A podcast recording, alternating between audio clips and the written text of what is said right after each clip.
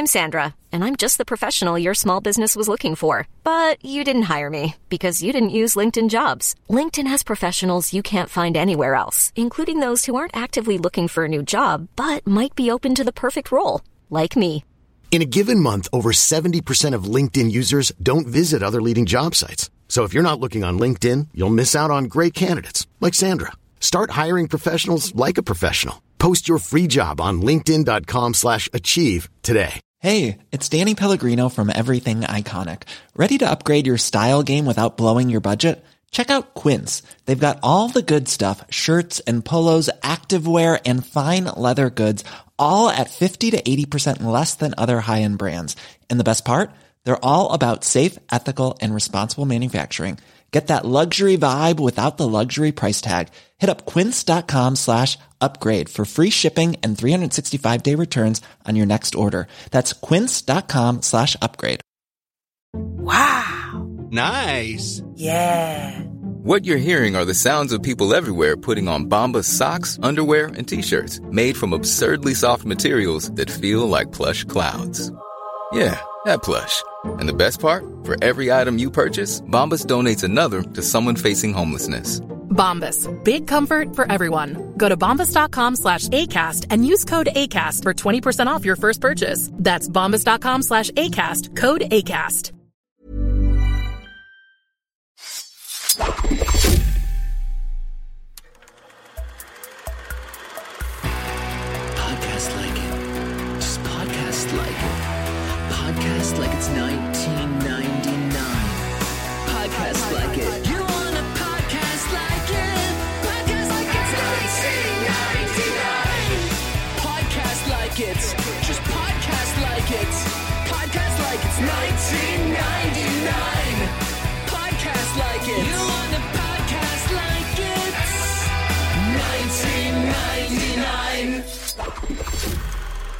Hello and welcome to Podcast Like It's 89. That's right. We're doing a whole new thing here on the podcast because we've run low on good movies in 1999. Just kidding. What we're doing is we are doing a mini series opening up right now on uh, on the movies of 1989. Um, Phil, uh, why would you say we went ahead and did this? Well, we, we decided that um, it was time for us to do a Patreon. It was time for us to do something that would be extra special for our listeners that have been, you know, diehard, sticking with us for it's been three years, which is crazy to Mhm. say, but we've been doing this for three years. And, you know, I think we also wanted to dip our toe uh, into some other years and be able to kind of explore other big years, and there have been lots of them. Um, and we decided we're going to start with 1989. We're going to do sort of the top 30 or so movies that came out in 89. Uh, we're starting today uh, with National Lampoon's Christmas Vacation, which felt appropriate for Christmas. And this is sort of an Mhm. opportunity Merry for Christmas. people to hear us talk about a different Merry Christmas to everybody. Um, but uh, starting in January, we will launch this Patreon, and there'll be probably two episodes per month, maybe three, depending on how we're, we're able to do it, two or three every month. And uh, we're going to start in January with uh, Indiana Jones and the Last Crusade with Bryan Cogman, and then uh, we've got a whole host of other movies. Everyone's, uh, you know, War of the Roses, Dead Poet Society, When Harry Met Sally, Batman, Say Anything, Little Mermaid, Do the Right Thing, Field of Dreams. It's a hell of a year, stacked with great movies, and uh, we just want to, you know, give back to our to our fans with uh, with some really big, fun, exciting movies from our youth. I think what's really kind of fun, interesting, and exciting is, you know, 80, 99 was obviously such a fulcrum point in culture and in movie making, but uh, 89 was was just as big as a sea of a sea change in a different kind of direction. Um, It was They a big sequel year. You know what I mean? You had Lethal Weapon 2, Indiana Jones, Back to the Future 2, Ghostbusters 2. Like it was the Mhm. first sequel year in a lot of yeah, ways. it, before we got to kind of the sequelization of Hollywood that we're living in now, but this is when you know a lot of big budget, populist popcorn fare came out, and uh, I think Phil and I are really excited to kind of go back and reevaluate movies that I think we loved in our youth, um, or are widely loved by people around our age, and see how they hold up. Um, because the kind of movie making uh, that that was successful in 89 is not really successful today. Whereas the kind of filmmaking that was successful in 99 is often still successful. So it'll be really kind of fun and interesting to see what happened then, kind of at the turn of the new decade. Um, Yeah. And I just, There's I also- can't wait. I think it's awesome. I'm super, super excited. I think it's also interesting to see how, you know, we've talked about this on, on our podcast about 99 a lot in terms of the the careers that were kind of birthed in 99. And in 89, not as many. Um, it was still a little bit more of, you know what I mean? There, there's a lot of great films, a lot of great filmmakers, but it's just it's just different. It wasn't the same sort of seismic sea change of of tone and filmmakers and and that type of stuff. So more than anything, it's an opportunity for us to to, to Yeah. take another year and place it next to 99 and be able to sort of see the differences. And I think it's gonna be a lot of fun. I think what you'll notice in in in contrast to 99 is these were all movies that were not all. These were almost all movies that began at the studio level. Um they did not begin with a writer or a director. They did not begin with indie financing. They did not begin at indie film festivals. There are maybe three or four films uh, that will do that are early examples of really successful indie movies um, or foreign films. But for the most part, you're talking about movies that started at Disney, Paramount, Warner Brothers, Universal. They were planned to be big hits, and they were huge hits. Um, And they played on HBO and the Disney Channel and network television for the rest of our lives. Yeah, it's like I'm I'm looking at the at the list and I look at a movie like Say Anything, for instance, which that's that's an indie film today. But Oh, yeah. but you know, back in '89, it's it's a James L. Brooks Fox movie directed by up and comer, you know, Cameron Crowe. But it's just it's it is really interesting to see, to your point, what how these movies would get made today, if these movies would get made today. So um, I'm excited to to to do it, and I'm excited. We are talking about a movie that I have never seen, but it feels like every other person on the planet has. Uh, National Lampoon's Christmas Vacation, um, with past and future guest Ashley Lyle. Um, I am really excited to talk about this movie with you guys because I sort of feel like I don't totally get it, but um, I'm excited to talk about it because I feel like you guys will illuminate for me perhaps what it is about this movie that speaks to people so so broadly. Um, when did did you see this movie, Ashley? When did you see this movie? I I don't recall. And just to be upfront, I feel like if you're looking for explanations, you may be disappointed. I think in my notes I wrote, "Why am I laughing at this?" like five separate times. But I was laughing, so that says something. Just to be clear, I was laughing too, and I'm not. I don't. I don't want to seem like a hater because I, I certainly didn't hate the movie by any means. I think I just this to me, and I, I, I'm curious as to both of your thoughts on this. Where there are films that you see at a certain age that you feel imprinted by, right? Where where it, it sort of hits you, and and this film, from what I've gleaned from other people that yelled at me on various forms of social media yesterday.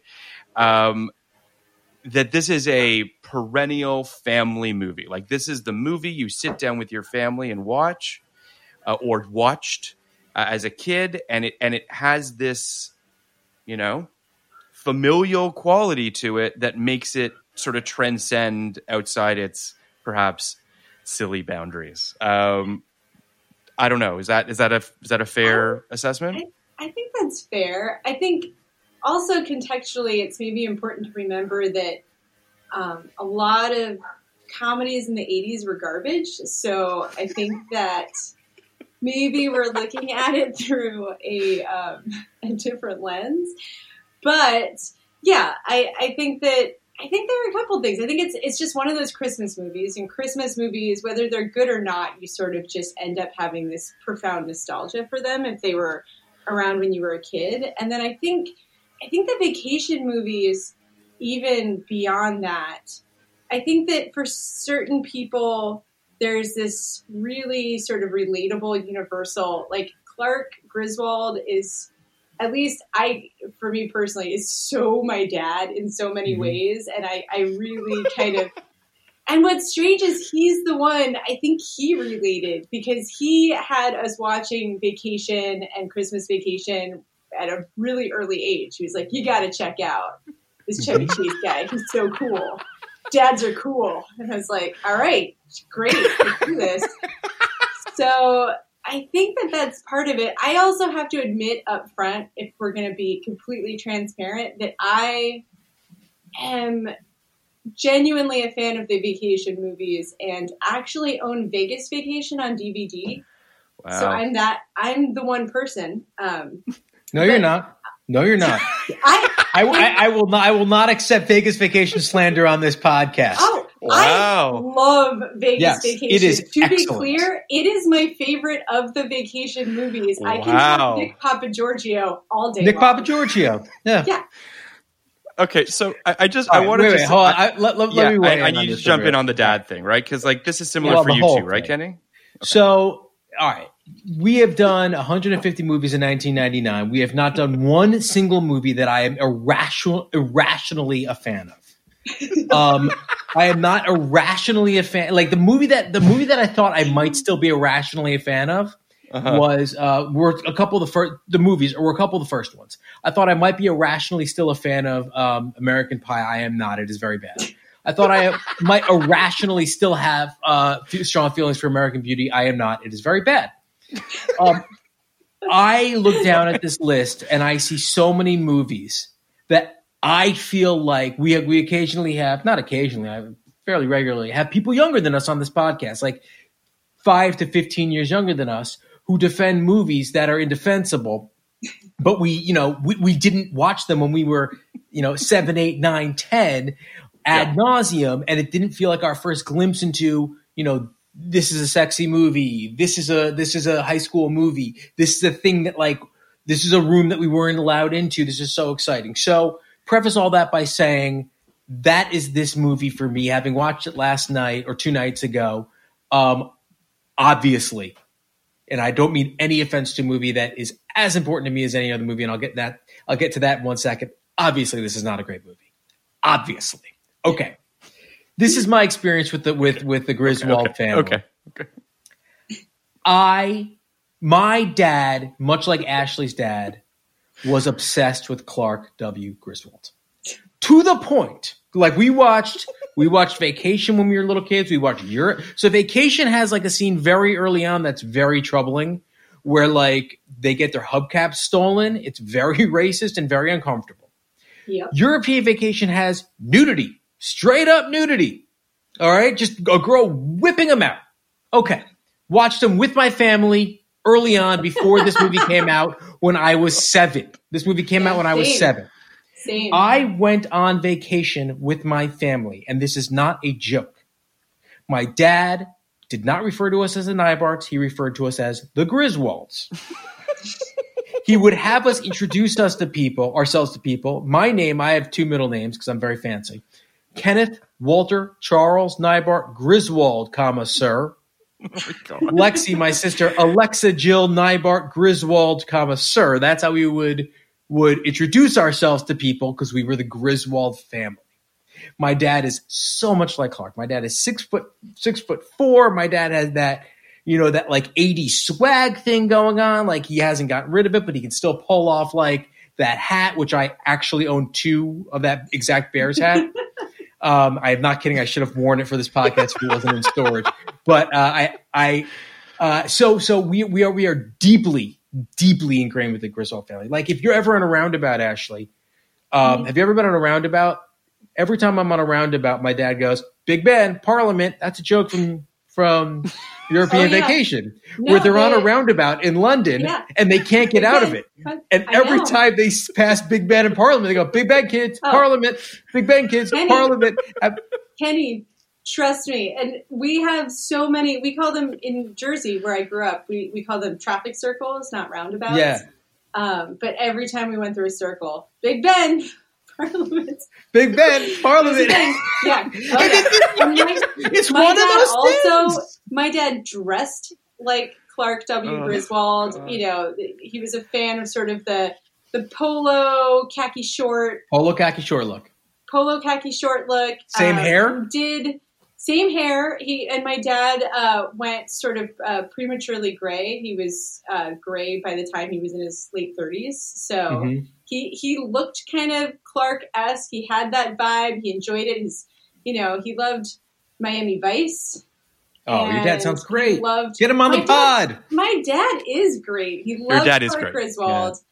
Both And, your dads uh, are great, by the way. yeah. He would and he would pull like these very Clark Griswold moves. Like I remember being a kid and we would go to barbecues and he had bought this uh, hat, like a baseball cap that had a ponytail attached to it as a Mhm. joke. And he thought that this was very funny. My mom was less enthused. Oh Like, God, I love this. Things like that where I'm like, that's a Clark thing to do, you know? Just- So yeah. So Ju- I just yeah, Go ahead. go ahead. Go ahead. I was just going to No, no. say I, I'm beginning to to glean why perhaps this was not in my purview as a child, which is that my dad is not like Clark Griswold. um, I say that with love, but he is just not that guy. Um, and and and this is a very sort of, and I don't say this in a, in any sort of derision, but like it, this is very American. Oh, I think so too. Okay, Yeah. So like, there's an American component, and there's my dad, and neither of those things really gel with this franchise. Um, I also realized as I was watching this movie yesterday that I've never seen a Chevy Chase movie, so there's that. All right, I don't want. I want. I want. I want to table that for a second because that's insane. But I want to. Okay. I want to touch on the American thing first because I think Okay. you're right. I think what they've. I didn't watch the last vacation with Ed Helms. It's not particularly interesting to me. Um, the the four vacation. I heard it was good. I don't I'm know. sure it was Not- fine. It is not canon, and that's all that matters. Well, that's true. That's true. So the four vacations are so emblematic of four American vacations that you don't really get anywhere else. The Amer- the road trip across America, the ugly Americans in Europe, mm-hmm. the Christmas vacation at home. Like don't under don't underestimate that this movie is called Christmas Vacation. They don't leave the house and no one ever questions that. Like this is a vacation. We get we've all had it. And then the Vegas vacation, which is, you uh-huh. know, which is necessary to round this this triumvirate of American vacations out. These are like the four basic American vacation American. food groups. We The- did all of them as as kids. We did As did we. As Yeah. did we, and like, and and, and it was I mean, it wasn't as you know they they did a better European European vacation than we did because I just went to London, they went to like Germany and all that. But um, so so that that in and of itself is something that like might be hard to relate to if you like didn't grow up in America, where like driving across country was a thing, where the road trip was a thing. Um, so that's that's the the kind of first element of that that you know is kind of interesting to me. Now, Um, can I just ask a question? Uh, yeah. uh, in regards to this, it, more specifically to the road trips uh, or the sort the the more uh, American trips. Like, is it because it's cheap, not cheaper, and it's like a bonding experience, and it's like you, you take your family on these sort of road trip situations? Is that in the, the- movie the it is explicitly because it's cheaper Okay, um like it is you know they she wants to fly and he's like we're gonna drive. We're gonna see america. But that's like Right. you know that's the classic cheap ass dad move. Like the thing about america and i mean no you know this has nothing to do with any other country is yeah, yeah you can you can curate a vacation across the country that feels important that feels culturally relevant. You can't really do that across most countries certainly not one that lasts a week or you know a week and a half um, like they do in that movie so yes that that is a, a Okay. cheap ass move that american dads pull and the cheapest of the cheap ass move is we're going to do christmas vacation at home and we're going to invite everyone to our house. And that to me is like, all right, so so the that that was going to be my second point. It was it was honing in on this idea because again, John Hughes wrote these movies. John Hughes' career started by writing a short called Vacation 58 for the National Lampoon. It was the first movie he ever wrote that, that became a, a feature film. He wrote the screenplay based off his own short story. This was based on a short story called Christmas 59, not explicitly a vacation movie. It was just a way into a vacation movie that they found that John Hughes again adapted off his own thing. But the fact that everybody involved recognized that these are two of the same, you know, kind of species hmm is something that any American realizes once you say it, but isn't necessarily obvious before. So I think that that's really kind of cool that you kind of do feel like you grow up with the Griswolds, you live this childhood with the Griswolds. It doesn't matter that you know Audrey and Russ are played by three different characters over the course of the of these. I was going to say, does that is that so? Ultimately, No, it's, no it's one cares. It's just It's yes, charming. Yeah. Yeah. and particularly because they like you know they they were real actors. Anthony Michael Hall, uh, Juliette Lewis, Johnny Galecki, uh, Nick Yeah. Papagiorgio was um Ethan Embry. was Ethan Embry, and one who played Audrey is uh, she was in Scream too, and she was an actor actor I always thought was going to be more, but I forgot what her name is. Yeah, I mean, Juliette Lewis and and and recently. She does. and she Galecki are great in this. I mean, they're both they're both really great. Yeah. But yes, Um, so that might be part of why it didn't penetrate your sphere the way it penetrated our sphere. But I also I, I will just say this because I was texting with some friends back home about this, and uh, one of my friends was like, "This was on constantly for him." Now he also had family from Rochester, so perhaps there's some sort of a component there. I'm not sure, Sure. but he watched it a lot. Like it's not to say that this movie didn't make it to Canada, but it's this is a rite of an American rite of passage for families that is is not the case in Canada. Is and I think is sort of a, Ash, I want to ask you a question. Yeah. Did you have the sense growing up that Christmas Vacation or the vacation movies were just yours and not anybody else's? I I did a little bit. I felt like there were a couple this and um what's the you're gonna shoot your eye out a Christmas story? Christmas Story, yeah. The those were two that yeah, they they felt like they were our family's movies. And like And you were, I mean, at least I was. So, so that's funny because Christmas Story always felt to me like it was someone else's, like it was everybody else's because it, it was not mine until I didn't even watch until I was in my teens. But ah, see when I, watched when that I- pretty young. I think a lot of people did. Yeah. But when I found out that basically every person except for Phil considers this movie to be their movie, that was kind of a shock to me. That's interesting. Yeah, you know, I I want I don't feel like we watched it every year. It wasn't it wasn't in that sort of pantheon of the things that were just on TV constantly. Like I remember the the claymation Rudolph being on all the time. Mhm. Like that was always on. This this felt like something that we would more actively rent to watch. You know, it'd be like, ah, you know, go to Belmar Video, or I think we had we had two video rental places in town, and um, and this would be you know a popular pick, but I don't remember it being like, oh, this is just on TV constantly. So yeah, it did feel like it was a more kind of like private It was a choice. private pleasure. I feel the same way. Like it was a choice. I also, I also want to say like- some. I also want to say something else.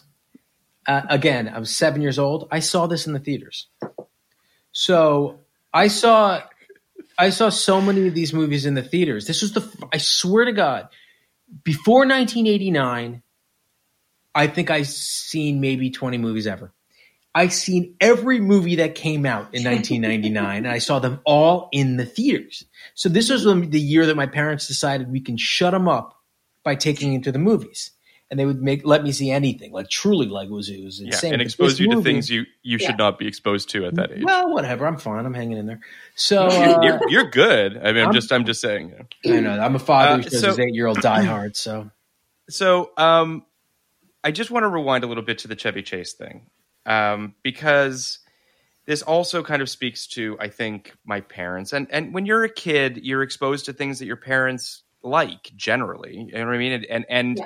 I just don't think that that that kind of humor or the, the the type of humor in this movie.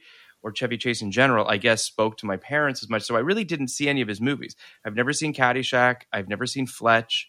Um, I, I, I just, you know, I, I it's not, it wasn't a, con- I've never seen Three Amigos. I don't know. It's not like a conscious effort. It's just, he kind of got by me. Um, but then I've read stuff about him and now I just don't want to watch the movie. Well, yeah, it turns out Chevy Chase maybe not um, a model citizen. But I, yeah, back in the day, he, I, I think that's part of it too. Is you know, my my dad's love for Chevy Chase transcended Clark Griswold. I mean, we Right, right. had Spies Like Us, Likewise. and Three Amigos, and um, Fletch in particular in heavy rotation. Movies that I probably should not have been watching at six years old, but was. but you know, my dad always. I don't know if you guys had uh, or Kenny, because because um, Phil, you were up in Canada, but we had WPIX, which was the Yeah, I had the same Sunday thing. Yeah. afternoon movies, and we would watch them all. Or you know, my dad liked to have a movie buddy. He'd bake some microwave popcorn. Weirdly, his whole thing was uh, this is very specific, but Cracker Barrel cheddar cheese. He'd cut up chunks of cheddar cheese would eat cheese and popcorn. That was a You had a thing. great child. That sounds great. I That know, sounds I- awesome. And I didn't realize I don't that even like everyone didn't do that. Like I thought that just chunks of Cracker Barrel cheese and popcorn was how you spent your Sunday. And watching things like you know Spies Like Us or Die Hard, I, I saw Die Hard very early. My and then my mom would always we would joke. My you know my dad and I would joke because my I, my brother is a little bit younger, so he he was a little too young for it. I think even my dad realized that. But my mom would always walk in in what was always either the most violent scene or something with.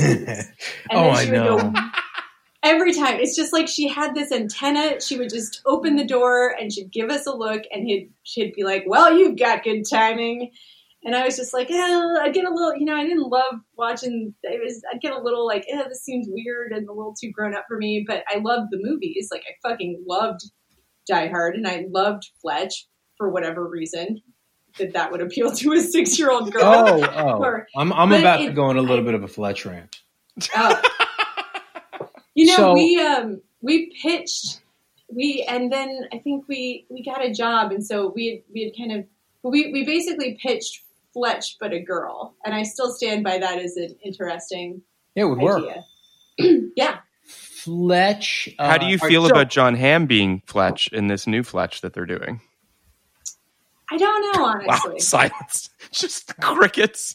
I just I feel like that's just Fletch again. I, I feel like you got to do something new. Like uh, we, I want to see Emma Stone be Fletch. I don't want to see Jon Hamm be. Fletch. That, She'd be a good I would watch that. Fletch.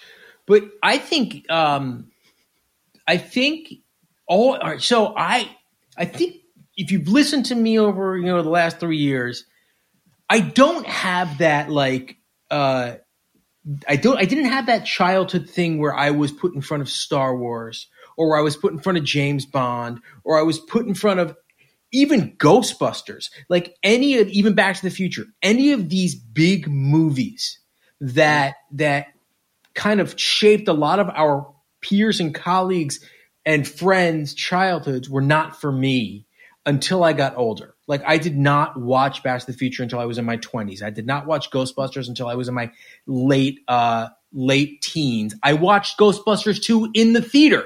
This I mean because it came out in 89. But I did not I I did not watch any of these movies. So that that wasn't where my like heart lied. So short way of saying the hysteria about Ghostbusters, the, the hysteria about the Ghostbuster reboot, or the hysteria about e- the prequels or the sequels from Star Wars never made a lot of sense to me. Not from a like, give it a chance or why do you care? From like a, I don't even understand how you can get excited. Like I don't even get, I don't even get what's going on. If you fucking remake Fletch with Jon Hamm, I will burn the place down. I I Leave am- Fletch alone. I am with you. I have still sort of now I'm just being stubborn, but notoriously I have not seen a Star Wars movie from start to finish except for um, the first of the prequels or whatever, which I saw in the theater when I was in high school, and I was like, "This is terrible. Why do people care about this?" This is your shit, huh?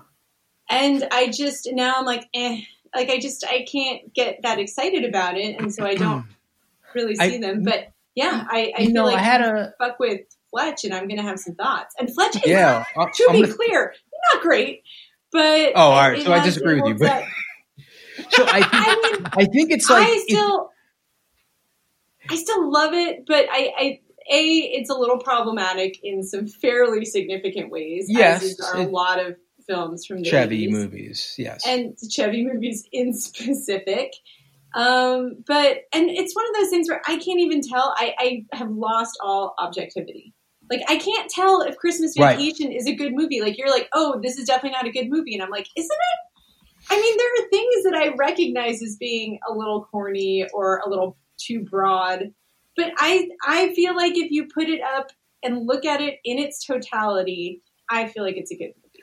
I, I to be clear, I think I said it's not a great movie because I don't think it's a great movie. I think it's a good movie. I think Phil probably thought it was a good. I think it's a good movie. I, I do think it's a good movie. Oh, I do I- want to I-. I, Yeah, okay. I, I want to say one one thing off at, off what Ashley was saying about uh, Fletch. What were you What were you saying right before Fletch?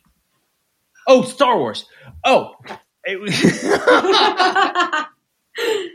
it was about oh so yes the way i the way i, I look at it and i think i've said this before i had i had a very so my group in and, and p- part of this going back to like why this was like this was because you know for better or worse even though i wasn't a great athlete i was a sports kid so i saw every sports movie from Sure. the 80s and 90s and that's kind of where like i like lived um, and I was always, you know, I went to college, uh, in high school and college. All my friends were just big sports people. And I, you know, I really feel very comfortable like speaking the language of sports. One of our good friends in the group uh, was not a big sports person and really wanted to become a big sports person. And by the end of our sophomore year, he was able to have conversations with us about basketball and about football, but there were always little nuances that he didn't quite grasp grasp onto. And there was, this, you know, another character of this was Josh Malina in Sports Night. Josh Malina in Sports Night knew like everything out of the almanac, but could not tell you what play to call on third and long because he didn't watch. Okay. That's the way I feel with Star Wars. And that's the way I feel with a lot of these things because I know a ton about Star Wars, but it doesn't because I've watched them all a lot and I care about them, but it is not like a part of my bones, like say, like it is for Eric Carrasco, or I think even you, Phil. So I It's true. think that's the interesting thing here with this movie for me, and Chevy Chase movies in particular, Chevy Chase, Kevin Costner, the two that are like part of my bones that I, like Ashley, have lost all objectivity about. I think almost every movie these guys are in up to a point, because they both kind of fell off a cliff in the early 90s, are just masterworks because they are masterful. Chevy Chase is, and, and Phil, I implore you to watch Fletch. I think Fletch is as perfect as an 80s movie as, as you get. It's like Beverly Hills Cop and Fletch here's what- just nailed it so hard.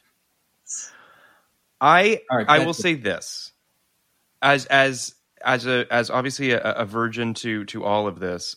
This movie, I liked it. I liked it enough that I will certainly watch the previous two vacation movies because you know context and I'm curious and people really love them, and I will watch Fletch. But I don't really have any interest in Caddyshack, uh, and I, I don't I don't know that I need three amigos in my life, but maybe I guess I do. I don't know. Caddyshack, you can skip. I'm gonna just say it, skip it. I've never liked it. I don't understand why people think it's so funny. But I will say you Mhm. should check out Vegas Vacation. There's I'll watch no way in the Vacation world well. you will I can lend find the cat. DVD. There's no way Oh, in the great. world you'll Perfect. find Caddyshack funny in 2020, having never No. seen it. No. You will, I think, find Rodney Dangerfield funny in that movie. He holds up, but everything else. So- and Ted Knight, it's not bad. Like it's really good, and Chevy, and like it's not bad. But like I, I- I do feel like you feel Ashley, which is like a certain you know type of white suburban golf playing dad was Mhm. like Yeah. this speaks to me. You know, Sure. this is like my Yeah. thing and and, Which and is- those people happen to be a lot of people who you know went into the industry and certainly went into the sports industry and like pushed it out through that way a lot of people were in business it, it, it seems to be a very big movie among people who uh, are like rank and file movie people. Yeah. yeah. I, I have i have some significant blind spots in my 80s comedy sort of genre you know? I haven't seen trading places. I hadn't seen midnight run until just Oh recently. so You haven't seen Trading Places? i've never Bill. seen trading places. We got to fix this. i don't We disagree. i'm not it's it's not a conscious effort. It's just I- you know I have also not seen Trading Places in a while, and now I'm realizing that I'd be deeply curious as to how that. movie yeah I, I wonder do you think that holds up It, I it saw- might. I honestly don't know. So I, this is like, I, I mean, this is on some Phil stuff, but like, I thank God I remedied remedied this about ten years ago. I hadn't seen almost any Eddie Murphy 1980s movie Oh, wow. until Oh, wow. about 10 but until about 10 years ago. So I hadn't seen Coming to America. I hadn't seen uh, any of the Beverly Hills Cops. I hadn't seen Trading Places. I hadn't seen um, 48 Hours or, or, or just any of these these things. And my wife grew up in an Eddie Murphy family and was like, Ashley Ashley's reaction. How could you have not? seen- That was every fucking dinner I went to, and I, I don't, know I've, don't know if I've told this story on the podcast, but this is real. The first time I met my wife's father, brother, and brother-in-law was at a dinner. They had come out here. They all live in Chicago, but they they had come out here with Laura's sister. She comes from an enormous family, five uh, five kids, and um, a lot of brothers-in-law and it was uh it was you know i've been with her since 07 so it was right around then it was like oh early 08 and norbit had just come out on video on video on demand and they are going back and forth throwing norbit lines at each other and dying and i had never met these people just on the floor throwing these norbit lines and i'm just thinking like this is some pretty high level fuckery. They, this is- this is- they, they, they had they, they were sitting in the car and like, how do we fuck with this guy? Mm. Let's make him think we love. That's Norbit." amazing. Uh, that's not what happened. They just loved Norbit. They love Norbit. They've never seen an Eddie Murphy movie that they don't like lose their shit over. So we, mm-hmm. I've remedied them all. I've seen them since. I don't think Trading Places holds up. I don't think it's a particularly Okay. good movie, but I do think that's the kind of thing that people like will fucking die over. That is a hill people will die on. That that is For sure. Same with. Coming to America, which I also have not seen, and I need to see that, if for no I've other reason than now. because I, I want to see the second one when it comes out in December. So I'd like to have some semblance of context. Um, Coming to but all of this is fun because Eddie does all the characters. The jokes are really good, and the love story is really pure and sweet. Like it's actually a beautiful movie. I'm I'm I'm excited to watch that. Uh, you know, I'm I'm so all of this is just to say that I know I have some blind spots that I that I want to fill in, and and it started with this movie, and I really had some notions of what this movie was when I sat down yesterday, but I'm not sure I really totally knew what I was sitting down for. Um, I'm going to give a synopsis very quickly for uh, I don't know if anyone hasn't seen this movie. It seems like the world has seen this movie, but uh, as the holidays approach, Clark Griswold, played by Chevy Chase, wants to have a perfect family Christmas, so he pesters his wife Ellen, played by Beverly D'Angelo, and children as he tries to make sure everything is in line, including the tree and house decorations. However, things go awry, awry quickly. His hick cousin Eddie, played by Randy Quaid, and his family show up unplanned and start living in their camper on the Griswold property. Even worse, Clark's employees uh, renege on the holiday bonus he needs. It was written by John Hughes. It was directed by Jeremiah Chechik, who did Benny and Joon and The Avengers later in life. Not The Avengers we all think the we know. Uma Thurman Avengers. The Uma Thurman Ralph Fiennes Avengers. Uh, National Lampoon's Christmas Vacation opened on December 1st, 1989, in second place behind Back to the Future Part 2. It would go on to make $71.3 million on a $25 million budget, which in 89 is probably close to $200 million. Uh, it has 67% on Rotten Tomatoes from critics and 86% from audiences, which feels about right. Uh, that tracks. that audiences would like this more than critics. Uh, I'm going to read two very quick uh, blurbs from Ebert's two star review.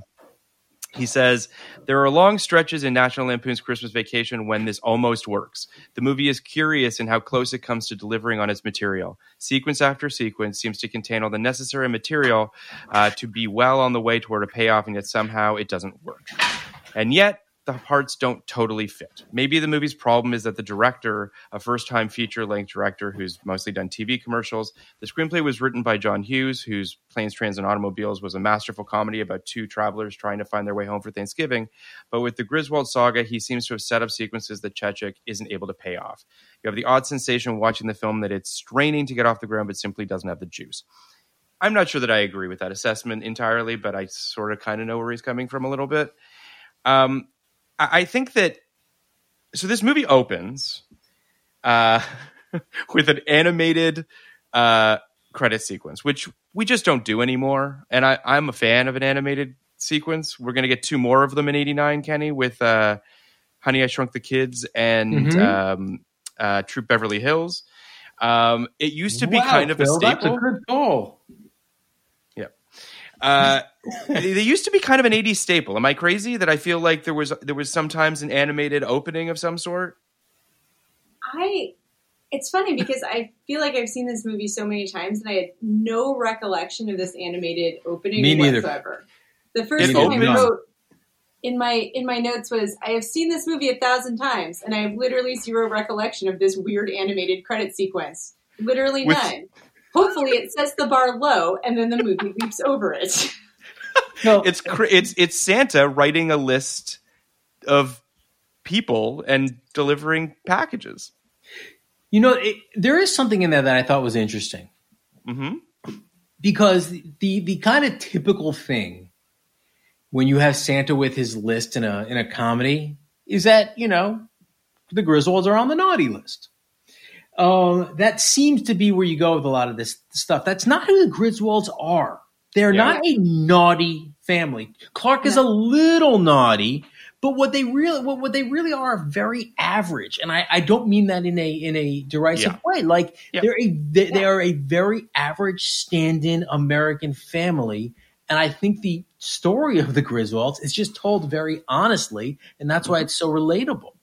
Well, I Um, think that Clark wants to be edgier than he is. Like you can see him; he kind of like walks up to As the does- line, as but does he's every suburban dad oh, in the 80s. yeah, yeah. hundred percent. That's what I think makes him so relatable. Is that he is simultaneously a good dad with genuine good intentions for his family. He wants to give them good vacations. He wants to give them the perfect Christmas.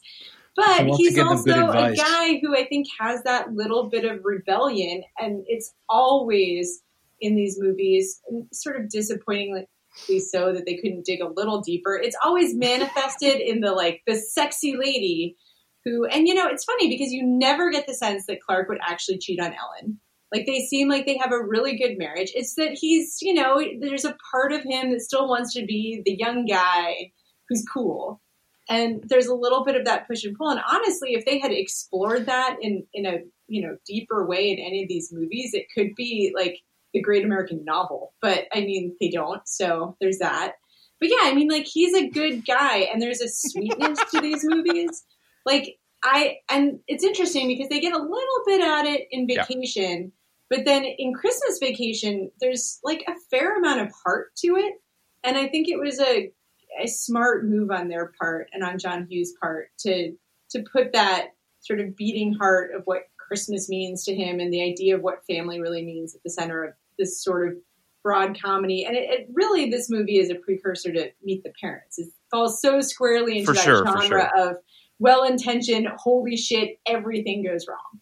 Well, it's also. I mean, there's there's two movies that come to mind. Um, I I agree with everything that you're saying. I feel like the end of the film is sort of a perfect encapsulation to jump ahead, but just that the final scene of them on the front lawn, looking up at like shooting stars while the crazy aunt is singing the Star Spangled Banner, and someone's just been blown up basically by a sewage uh, gas, what have you. There, there is this heart underneath this just madness and insanity that's going on around it, um, which is, I think, that's the special sauce of of this. Um, but the other movie that comes to mind is a movie that uh, you can see a straight line from this to Home Alone. Like, I mean, first of all, it's a year later. Uh, it's obviously also written by John Hughes. This was supposed to be directed by Chris Columbus, but he apparently had he had one conversation with Chevy Chase and said to John Hughes, "There's no way I can do this movie. I know I need to work, but I can't work with that guy." which is incredible. So he walks away, and obviously they do Home Alone together the next year. I would argue, and I don't know how you guys feel about this, but I think Home Alone's a better movie than this. Home Alone's one of the great movies of all time. Yeah, okay, I mean, I, I, Home Alone is fantastic, and they're different. I, I do feel like there's a, a tonal difference that's fairly A hundred percent. significant.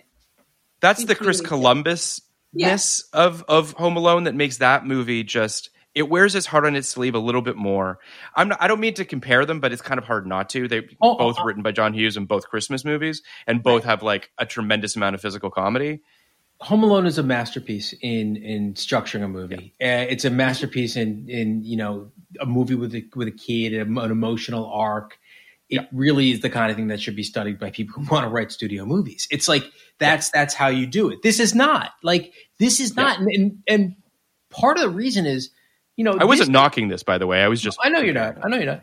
Part of the reason is like this is a threequel. This is the, the, there are jokes here that, that that in setups that you just won't get and can't get if you haven't seen the movie. Like, look, this movie ends the exact same way as the as the first one, exactly the same way, right? A random Deus Machina from a random fucking rich guy walks in and says, "Your craziness reminds me of my craziness," and let's just give you the thing you want.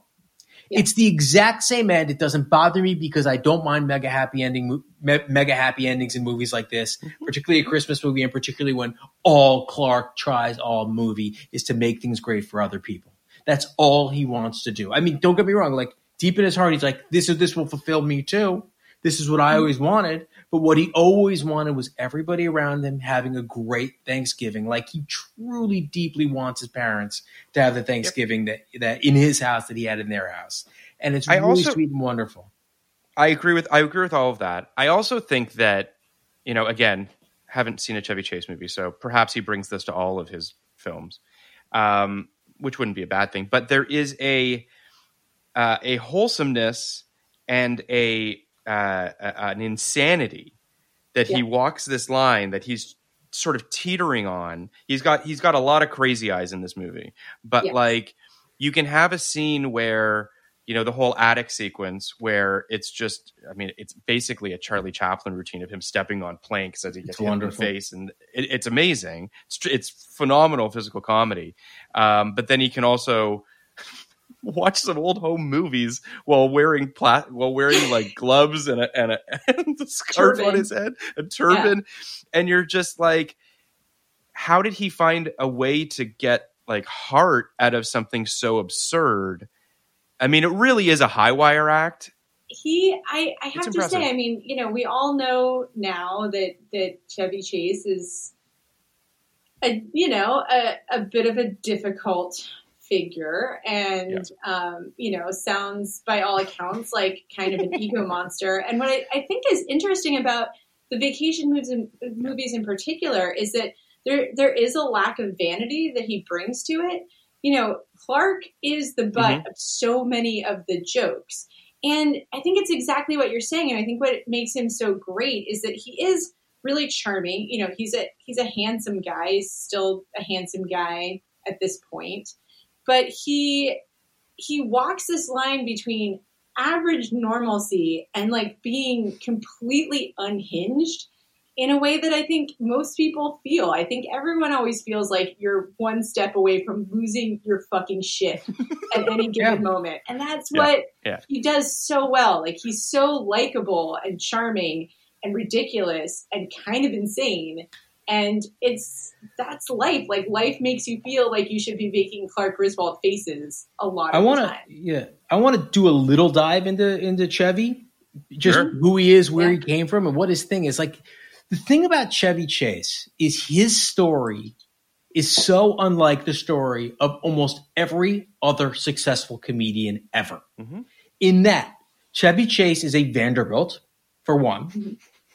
Uh, Chevy Chase, but but he was an adopt. He was his. He's part of an adopted line, so he always kind of felt like uh like black sheep. But he's a Vanderbilt. He's also a um a Chase and Chase, not Chase Manhattan the bank, but there was a big company called the Chase Company. So on both lines of his family comes from very very rich money. Uh, his father wound up marrying into the Folgers family. Like we're talking about like the bluest of blue bloods. He is descendants from the May. He is descendant from the Mayflower you just don't hear about people like this going into comedy, right? The closest thing I could think of, even though it's nothing like this, is Julia Louis Dreyfus. His father's a billionaire, but like first generation, you know, like there's a lot of striving in that. Like Chevy Chase could have sat on his ass forever and been totally fine. Chevy Chase uh, was the smartest kid in his high school, but he was kicked out because he was a total fucking piece of shit. He, Chevy Chase was he the went to- notorious. wait, he went to my high school, I think. Wait, did you go to Exeter? No, I went to Lawrenceville, but I think He he, was to- there at some point. He went to two prominent boarding schools. I can't remember if it was Lawrenceville and something else, but he I know it was Riverdale in New York, and then it was something else that a boarding school. But he was he was Riverdale's a very prominent New York private school. Uh, he was you know he he once kind of notoriously like got in trouble for managing to bring a cow into a fourth floor library in New York City. He's um he's just always kind of been a stick it to the stick it to the the elites kind of guy while also being an elite. A fucking elite. been the- yeah. He's always been this guy who can walk into these rooms, but you know, almost like Will Smith in the beginning of fucking uh, uh, Fresh Prince, he would be the guy Mm. with the crazy hat and the guy with the crazy cummerbund, and the guy who said, you know, you let me in this room and I can do whatever I want because I'm Vanderbilt and the Chase. Right. Okay, so that's where he comes from. In Mhm. that he uh, he was in an actor and a stand up and a comedian, and um, he was season one of, of Saturday Night Live, and he is the number one reason that show did two things. One was a hit because he was the biggest star, played Gerald Ford.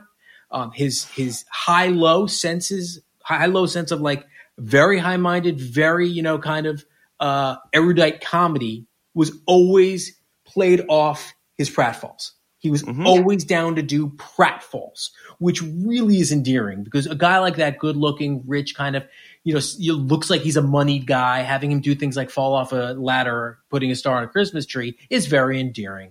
He's, He's also very good at it. He's it's, very it's, it's a t- it's a talent. Like it's not just you. you know, yeah. Yeah, he's got he's got an athletic build. He's like in a Yep. lot of ways, he's got that like Joel McHale thing or Ryan Reynolds thing or thing Mm-hmm. where like th- Yeah. this good looking guy, Jon Hamm. I mean, the guys who you know you talk about for Fletch, these good looking guys who are also adept at comedy that kind of make you hate them. Yep. And but if they're Chevy Chase, like you're like, oh, the other guy's Vince Vaughn. So if they're if they're that good and that funny, you kind of let it go. So that's in a lot of ways he birthed that archetype. The you know that guy to Ashley's point, the other thing with the pratfalls and the anger and the you know the, the kind of this man child thing that he birthed is like this Adam Sandler thing. Like Adam Sandler, I think Chris Farley, I think these are direct lines from that version of Chevy too. And the thing that these movies, these vacation movies, do so well, that's kind of amazing is you see Caddyshack, you see Fletch, you see Spies Like Us, and even Three Amigos. This guy is the biggest fucking alpha in the world. Yeah. He is so, he walks into a room. He is the guy you're looking at. He is the funniest guy at the party. He is so cool. In this, in these movies, he is such a beta. He is Yeah. so put upon. He is so, he is so right at the end of his rope. And it, it- they're also the only movies that I named where he plays a dad. So there's also something about like what happens when that guy has a who never has like looked had any responsibility now has the responsibility of a family and not even the responsibility of making the money or anything like that not that stuff the responsibility of like as a parent you feel even though it might be unfair responsible for your kids happiness and that is a fucking burden and that's something that he's wrestling with all the time Yeah. I think the other thing that that occurred to me as I was watching these, and as you were talking just now, like Clark Griswold could also have been played by like a Steve Martin. Who You also know, is kind think- of in this vein yeah You know what I mean? Like Steve Yeah. Martin, who who has obviously, as his career has progressed, has played the dad a, a fair amount, Mm-hmm. but um, he has also that like, especially in the scene when um, he gets the quote unquote bonus check and he just like loses his fucking mind and he starts just railing at his boss.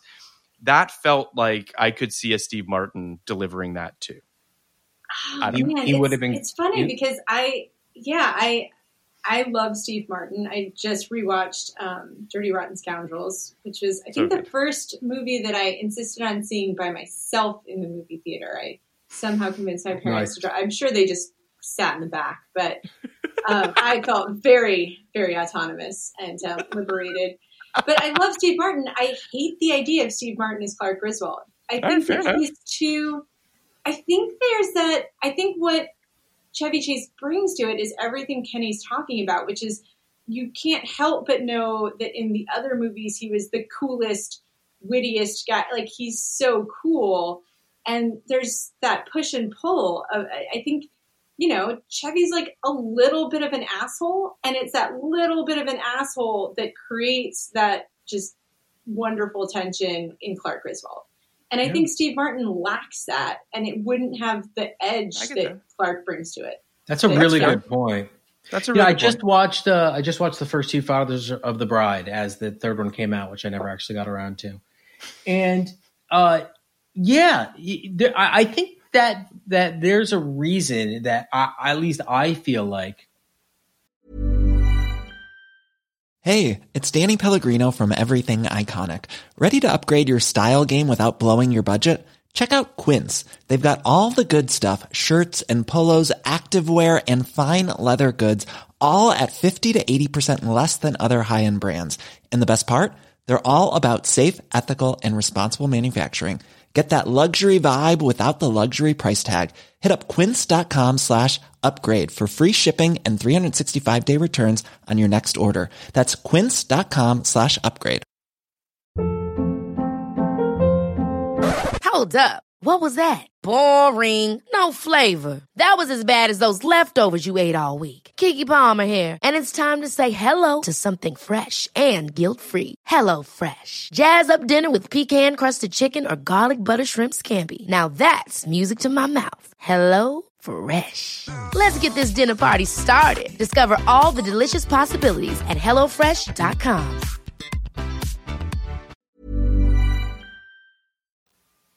culture pushes Father of the Bride on people, whereas culture does not really want you to be down with vacation. and, and I think this speaks to kind of what Ashley says in the beginning, which was like, it didn't seem like vacation was on TV a lot. It seemed like we had to go out and get it.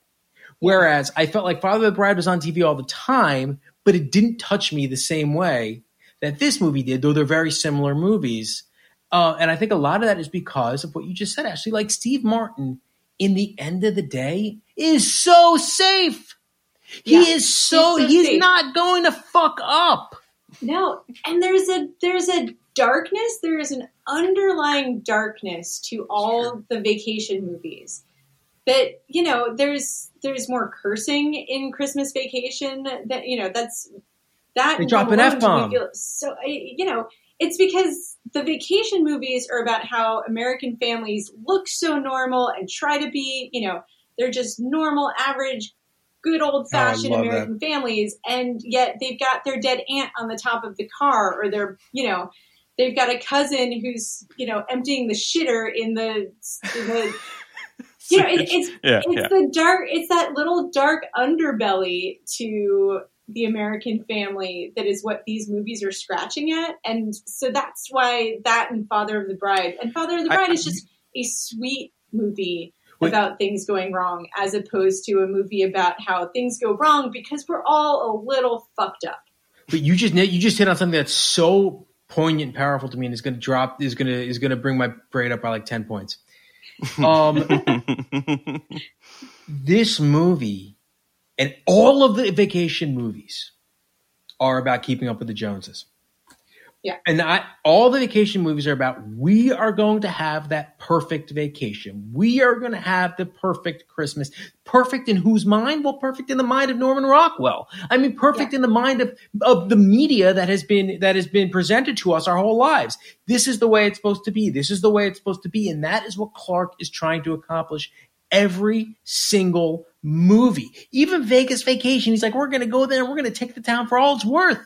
Because that's what you do. You go and you win. So I Well, think I- that, that I- also I- taps. Yeah, sorry. you know, I, I think that that is like incredibly kind of poignant and in, incredibly powerful when you think of that in terms of why these movies hit so hard. They give you permission to fail. They give you permission to be okay. They give you permission to not have everything work out perfectly, but there is value in as long as you're all together. It doesn't matter if you're singing fucking Christmas carols or you know the national anthem. You're just holding hands at the right moment, and and and and it really is. uh, It really is on some like Phil. I was making fun of the uh, of the of the hillbilly elegy um, trailer with you. I'm sure the movie's out now and is a big you know successor. It's or not. whatever. But anyway, yeah. Uh, but Oh, we were yeah. making fun of it on some like the last line of that. You know, family is everything. Oh. This movie says that without saying that. Right. I also think that that these movies, and I, I don't want to speak to all of them. I've only seen this one, but this film has a class warfare component going on in it. That's also something that Oh, you don't see in Father of the Bride. You know what I mean? Like this is very much the haves and have-nots, and the ones that really have nothing. Like when you look at the the the um, Brian. Murray Doyle character, the Oh, and then sure. you look at Chevy, and then you look at Randy Quaid. Like you're seeing the three levels of of class, if you will, which I think is is astute. And there's also the the, the new money, Julie Louis Dreyfus and her husband. Oh yeah, the yuppies next door. Yeah, yeah, yeah. Every time they cut to them, it is so delightful. She's fucking great. Also, does she what? I would love to know what she's doing in terms of a skincare routine. I mean, Yeah. looking at the difference between her in 1989 and now, and Chevy Chase in 1989 and now, I'm like, how on earth is this humanly possible? She looks like she's maybe Yeah. aged 10 years in It's incredible. 30 years. It's it's insane. She's I, I, I, It's a national treasure. I, she is a national treasure, and it just reminds me she always has been. She Yeah, is. she really has. She is the. She She's is the great. fucking greatest. Yeah. What And what she's capable of doing with a look. She doesn't even need a line. I know. Yeah. Is just and it's you know it, it, it is one of in, in a fairly broad movie it is one of the tropier little sort of subplots uh-huh. the yuppie Mm-hmm. neighbors who you know can't understand and are just disgusted by the griswolds. And she brings a little bit of spark to it. You know it's not a major component of the of the movie. It's really just a running gag. But she Yeah. brings something to it that really elevates what could have been a just really pointless I mean, I- I I completely agree with you, and I, I would say too that like I genuinely laughed when the lights turn on. Oh, me too. It's my favorite part. I mean, that movie, that, that part of the movie is so excellent. When the Their lights their their in reaction their to room that is is just so good. it's the best. He's like, I can't see anything. It's just, it's fantastic. That stuff, Yeah. that stuff's great. Um, so uh, there were a couple things that um, that I was surprised about. I that Angelo Badalamenti did the score was a surprise to me. Um, that the the guy who does all of David Lynch's scores, uh, for whatever reason, the director decided for him to do this score. It's a, it's a it's a fine score. It's just crazy that in the same year he did Wild at Heart and National Lampoon's Christmas Vacation. I love range, so It's great. into it. Uh, yeah, I also think this movie is really well shot. You can tell that it was done by someone who did commercials in the sense that like it's got a very slick, smart aesthetic to it. Um, you know, It whether good. or not he totally lands all the jokes, and I think he does most of the time. He's just he's really sort of composing a frame and composing a world that, that looked really great. Um, there's just also things that little things, just like when when Clark pulls the attic stairs down and it just fucking takes him. Like, it's just it, it's That's just so, like that's so John Hughes, you know, like Yeah. those, Yeah. finding those little jokes. And I think you could say that about the Yuppies as well. Like the Yeah. Yuppies mostly exist so that moment is super funny, right? Yep. So These Yep. all these moments when they're kind of put out are super funny. And that's it. And it works because they are super funny. Like he just They finds these little funny. super funny moments. there's also a, a mixture of there's also a mixture of genuine physical fear involved in a lot of the jokes too where like there's stakes involved in it like when you think of the opening and the car drives underneath Oh, yeah, that the is- truck and there's just Yeah. like a genuine like they could die like Yeah. this Oh isn't you know yeah Be- it's- it's- Beverly Beverly D'Angelo's delivery of the prayer is when they're under the truck is so good, and it, it's funny because I I took note of you know we get through that whole animated sequence where I'm like, what is this? Like you had. A, Mm-hmm. You have a franchise and really bankable stars, and you're opening on a weird Santa cartoon. Okay, but then the moment you cut to them harmonizing poorly, I was Oh, like, it's great. ah, there we are. Like that to me encapsulates what is so great about these movies. Oh, the other thing about Chevy is he, he comes from his. I think his mother was like a like, like a legit like Carnegie Hall opera singer. So his his voice is amazing. Like he, he is an amazing singer, and I love. Be- I mean, I love Beverly D'Angelo so much in these movies. Oh, she's she's so good in all of them. Again, just just as a little taste, a little teaser, Phil. There's Yeah. a, a a whole subplot with her and Wayne Newton, as played by Wayne Newton in Vegas Vacation, that delights me to an extent that is almost unhealthy. I It is so beautiful. It is. It is. It is.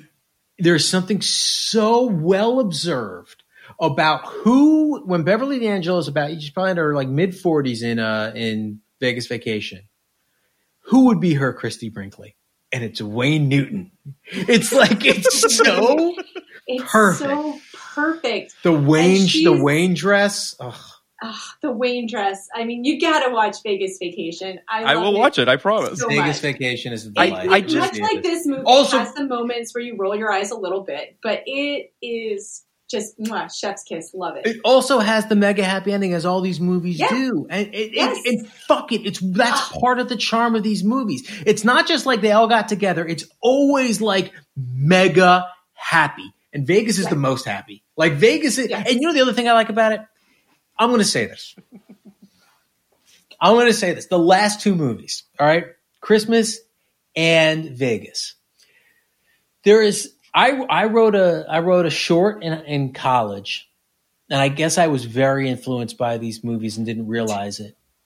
About a like a like a deadbeat dad kind of not a deadbeat dad, but like a like a like a bum single father who can't do anything right, takes his kid to the track and they win, and that's the end of the movie. Right, that's the end of the short. Right, like that's the big happiness. It's like long shot came in and they win.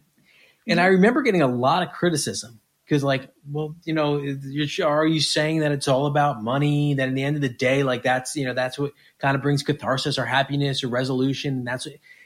And I and and since then, I've I've always been very, very um, reticent to use money in that kind of way as a as a you know resolution. That being said, like, get real. Money matters.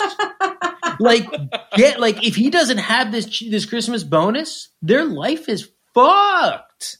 Yeah. So- well, and why it works, I think, too, is that it's not that money is going to fix. Money is just going like they don't need to be fixed as a family. They're actually that. That's why I think it's so Mhm. satisfying and rewarding. Is it they're kind of it's the universe is rewarding them for their sort of you know their sort of a Decency. quality to Yeah. Clark Griswold, and then he he keeps the faith. You know, he keeps the faith the whole time, and then life finally throws him a bone. Like that's how. That's exactly right. That's exactly right. That's that is exactly what it is, and it's it is very satisfying to It's see them walk away with the material thing Yeah. that they've Which- wanted. Incidentally, can I can I tell you guys that I I've loved this movie since I was a kid, and then the last couple of times I've watched it, I realized that I relate to it even more because this Christmas bonus thing happened to me. Oh. and when he goes Stop. on, like I have never, I don't know that I've ever related to any part of any movie as deeply as I relate to that because I, I remember specifically it was my first job out of college. I was working at um, the Book of the Month Club. I, li- I like to say, oh, I worked for Time and I was an editorial assistant, which sounds fancy, but I was an editorial assistant for the Book of the Month Club. There were three clubs. It was the Equestrian Club, the uh, Garden and Architecture Club, and then something called Reader Subscription that was meant to be sort of their fancy literary arm. But I got paid nothing. I was living in New York City. I was Uh huh. so broke all the time. I think I was making twenty three thousand dollars a year, something like that. Which, you know, living in it was it was terrible. And everyone kept saying, "Well, we're going to get a Christmas bonus," and I was so excited. I was like, "This is how I buy my family Christmas presents."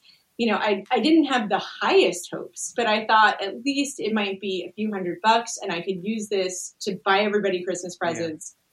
And then it was like the day that we left for the office for the holidays. We got our Christmas bonus, and it was a quote unquote turkey check. It was a $25 gift certificate to Gristedes, which is the New Oh. York City Oh, oh. uh, grocery store, and I lost my fucking mind. And I 100% took my $25 and bought $25 worth of vodka. as did everybody. Because that seemed like the only move left. But it was so, it is so real. His Jelly of the Month Club literally happened to me. And I had pretty much, I don't think I had as satisfying a reaction as Clark Griswold, but man, do I feel his reaction. That is, I mean, that's fucked on so many levels. Mhm. Um, I, uh, I, Especially because they sent you to Gristedes. Gristedes. I mean, not even D'Agostino's. Come on. Gristedes ex- exclusively exists on the first floor of the oldest, most decrepit apartment buildings and always down. It's always like two steps down, so there's always like Yeah. weird puddles on the ground. There's always Like a sections cordoned off. Yeah, Oh, what what animals! I know. I mean, at least throw some Citarella, you know. Citarella. Feel, Lovely. Have send them to Eli's. I mean, come on. yeah. Fairway, Zabars, anything. Come on, So this movie opens in a pretty insane way that I kind of love, which is t- taking aside the the crazy car sequence. He's driving, and by he obviously mean Clark is driving his family out to the country to a tree farm to to trudge for hours through the snow to find the perfect tree. Like it's it's mythical in its way. Like it's it's Yeah. it opens in this crazy way. Uh, but of course, he doesn't bring any tools to cut the tree down. So Lord knows how they tore this tree out of the ground, like just by its root. But whatever. We'll just say that they were that they're capable of doing such a thing. But this, this also, Phil. I just, and I'm, I'm curious. I questions for Kenny because it does feel like you were more living the Griswold lifestyle than Phil. Obviously, this to me also felt like something exactly something my family would do. Like we once, as kids, my dad met someone at like a summer barbecue because in, in New Jersey there's um the cranberry box. It's like a big cranberry state. And he met someone who like worked at Ocean Spray and was like, "Oh yeah, you should come down to the bogs, you know, just get some cranberries." And my dad was like, "Well, folks, we're doing this." And like we drove to a cranberry bog. I don't think we were supposed to be there. We were my brother and I were very nervous that we were going to be accused of trespassing. And then we picked like a billion free cranberries. They were like it, we had cranberries for like the next two years. Our freezer was nothing but cranberries. And so like Clark being like, yeah, We are gonna get like the that. free tree. Like we're not spending. This is a racket. These tree people are a racket, and we're gonna get a better tree by doing it ourselves, the old-fashioned way. Like this, to me, was exactly what would happen in our family. we all right. I mean, I, I should preface this all by all by saying I'm Jewish, but we did Christmas mostly because of this movie. Um, but uh, our our my cranberry moment was when uh, I think it was there was a precursor to Sam's Club and Costco. I think it was called Price Club. Oh yeah, Um, Price Club. Yeah, Price Club. when- I, I remember Price Club. Price Club, which may still be around. And when Price Club opened in Elmsford, which is about four towns over, we discovered the cheap Price Club brand sodas. Mhm. And we bought so much, it filled up an entire fridge that we kept in the garage. Of course, like in Oh, Scream the garage fridge. Yeah. the garage fridge. You got to have a. So we uh, we had this cut rate soda for the next six to eight months. So yes, we did the same thing. Yeah. Yeah. I mean, that's incredible. I, I feel like, I mean, I just, my, my mom did similar things too, but it was more about us like driving to Buffalo and like smuggling stuff over the border. Um, it was more along those lines. What kind of stuff? Wait, wait. What, what kind of stuff can you get in Buffalo that you can't get in Toronto? Oh, tons of stuff. I mean, it's it's it's like brand name stuff that you can't get in Canada. Just there's just certain things that for whatever reason just don't don't make it up there. Are Um, you not allowed to bring it? Like, was it? Actual. No, because then you have to pay duty on it. To so if you're right? like, then Oh, right, if right, you got to right, right, declare right. everything, so it was a lot of like. so you have you have like Frito Lay's like taped across your body. I mean, seriously, our trunk was just packed with like tons of soda that you couldn't get in Canada and chips and like none of it was good food. Like it, none of it was like things that you would want, really. And then she would always, it's so crazy. I still can't believe this. When we would drive up to the border, she would make me and my friends start like screaming and yelling and making a racket in the back so that they would just fucking wave us through. Wow, That's so smart. That's, that's a great really- way to smuggle drugs. Just yeah. Get a nice get a nice white family with some crazy kids in the back. Yeah. Um, so the what the the unfurling bit is great when he opens the tree up and he's like, a lot of sap, lot of sap. Oh up yeah, I love that line. But- That was a line I watched it with my two kids. That was a line that I repeated, and they're like, "What does that even mean?"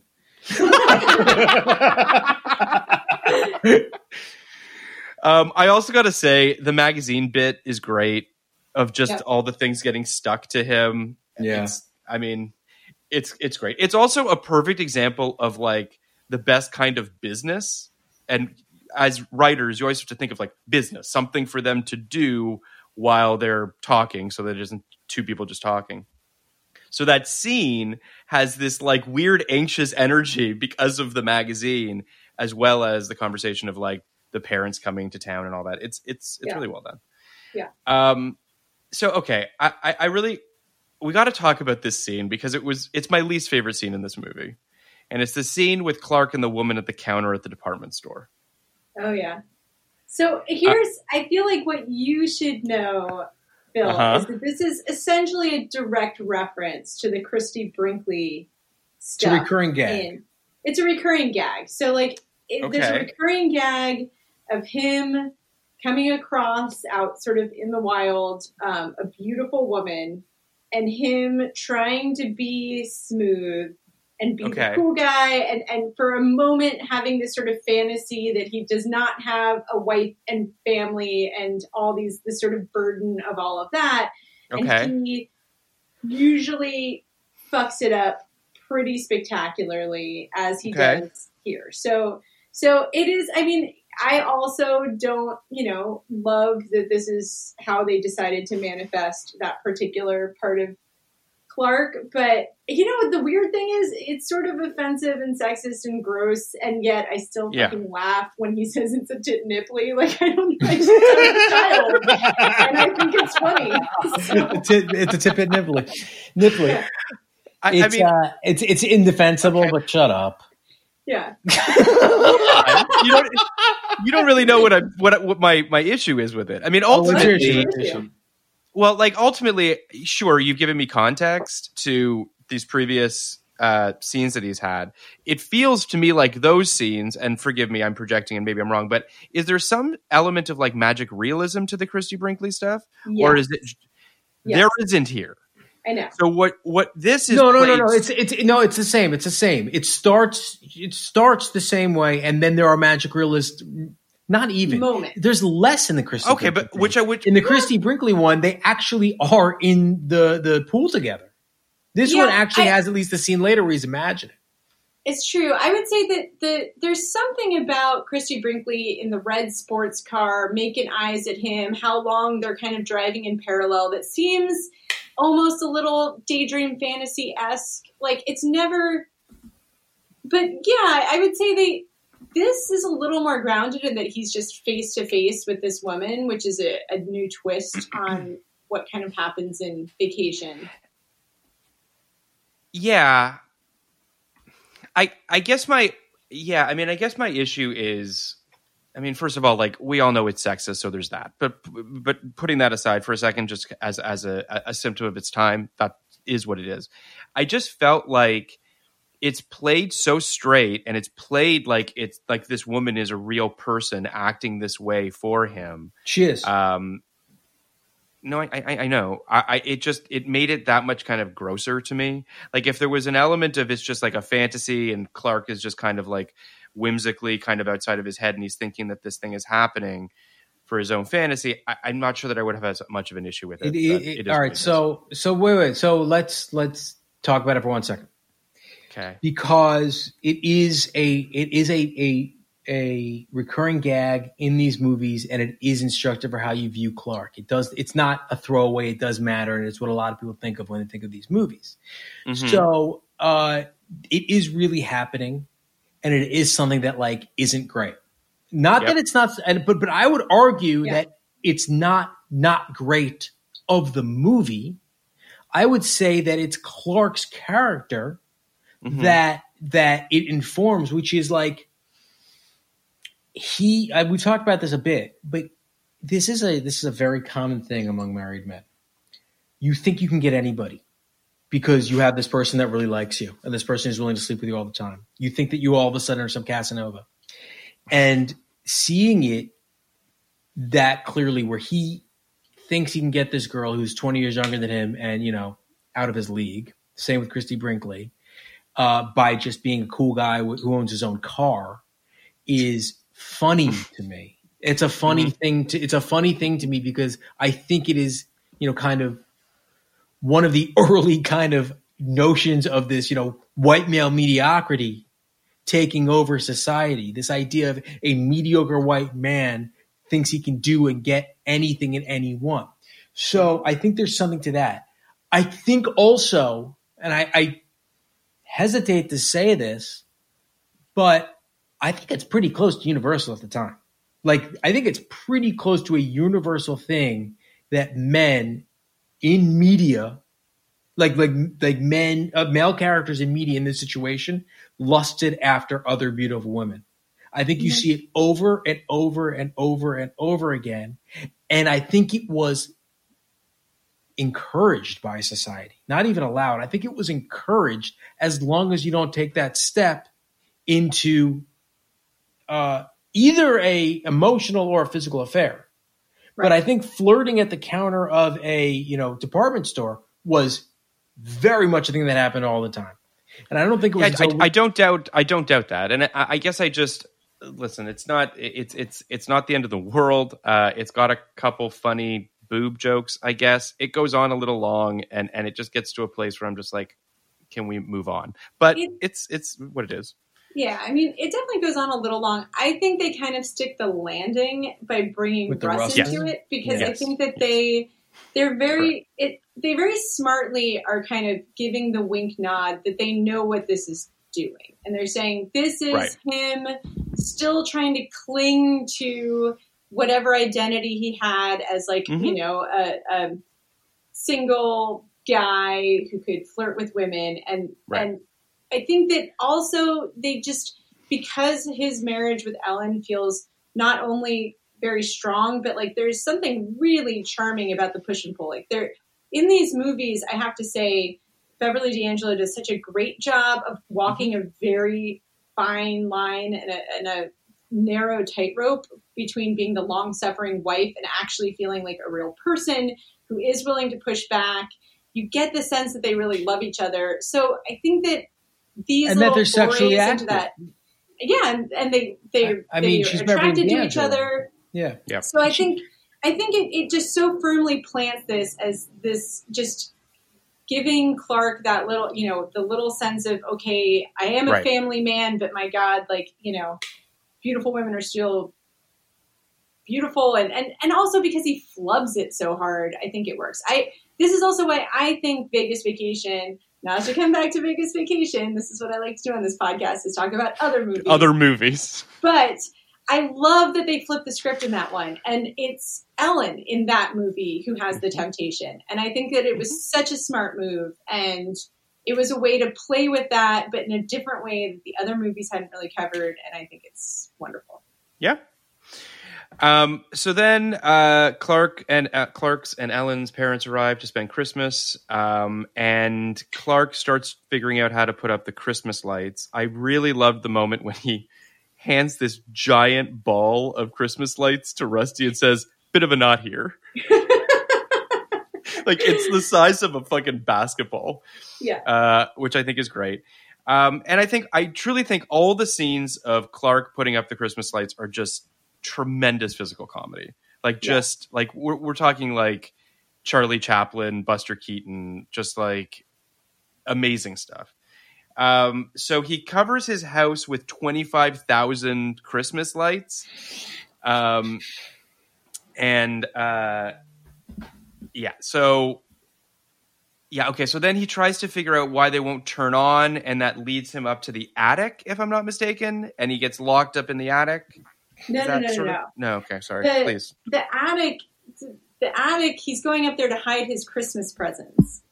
Oh, right. Yes. That's why he goes up there, and then he finds, which is probably the weakest joke, but it's such a stupid joke that I enjoy it.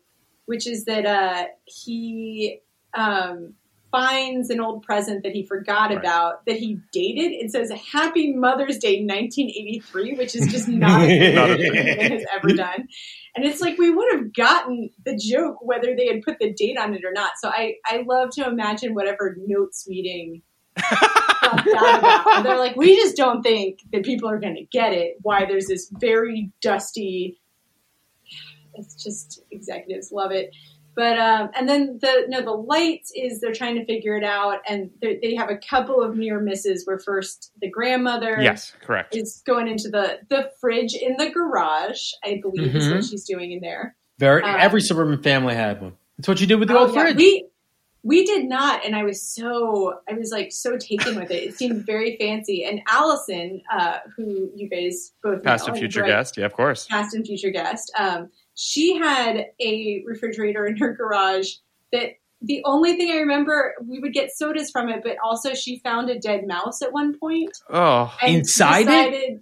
No, no, no, just in in life. Oh. I don't know where she found this mouse Sure. Okay. but As one she does. had put it in a little shoebox and decided that we needed to give it a proper burial but it was unclear Uh-huh. when we were going to be able to do that and i think she wanted to enlist me to you know really have a ceremony and so she kept the dead mouse in in the garage fridge for quite some time That's a horrible story.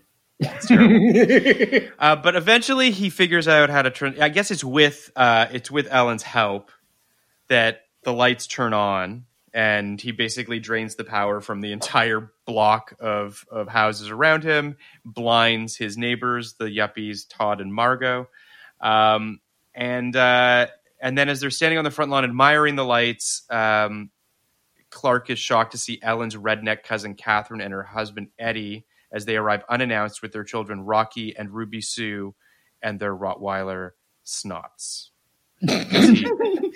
Layla, my he has daughter, a lot of snot. my daughter is a uh, is is just obsessed with dogs, and she was so insulted by the idea that they would name the dog Snots. If they named they named the dog that. Oh, I think that's when she left. She's like enough. I've had enough. I'm out.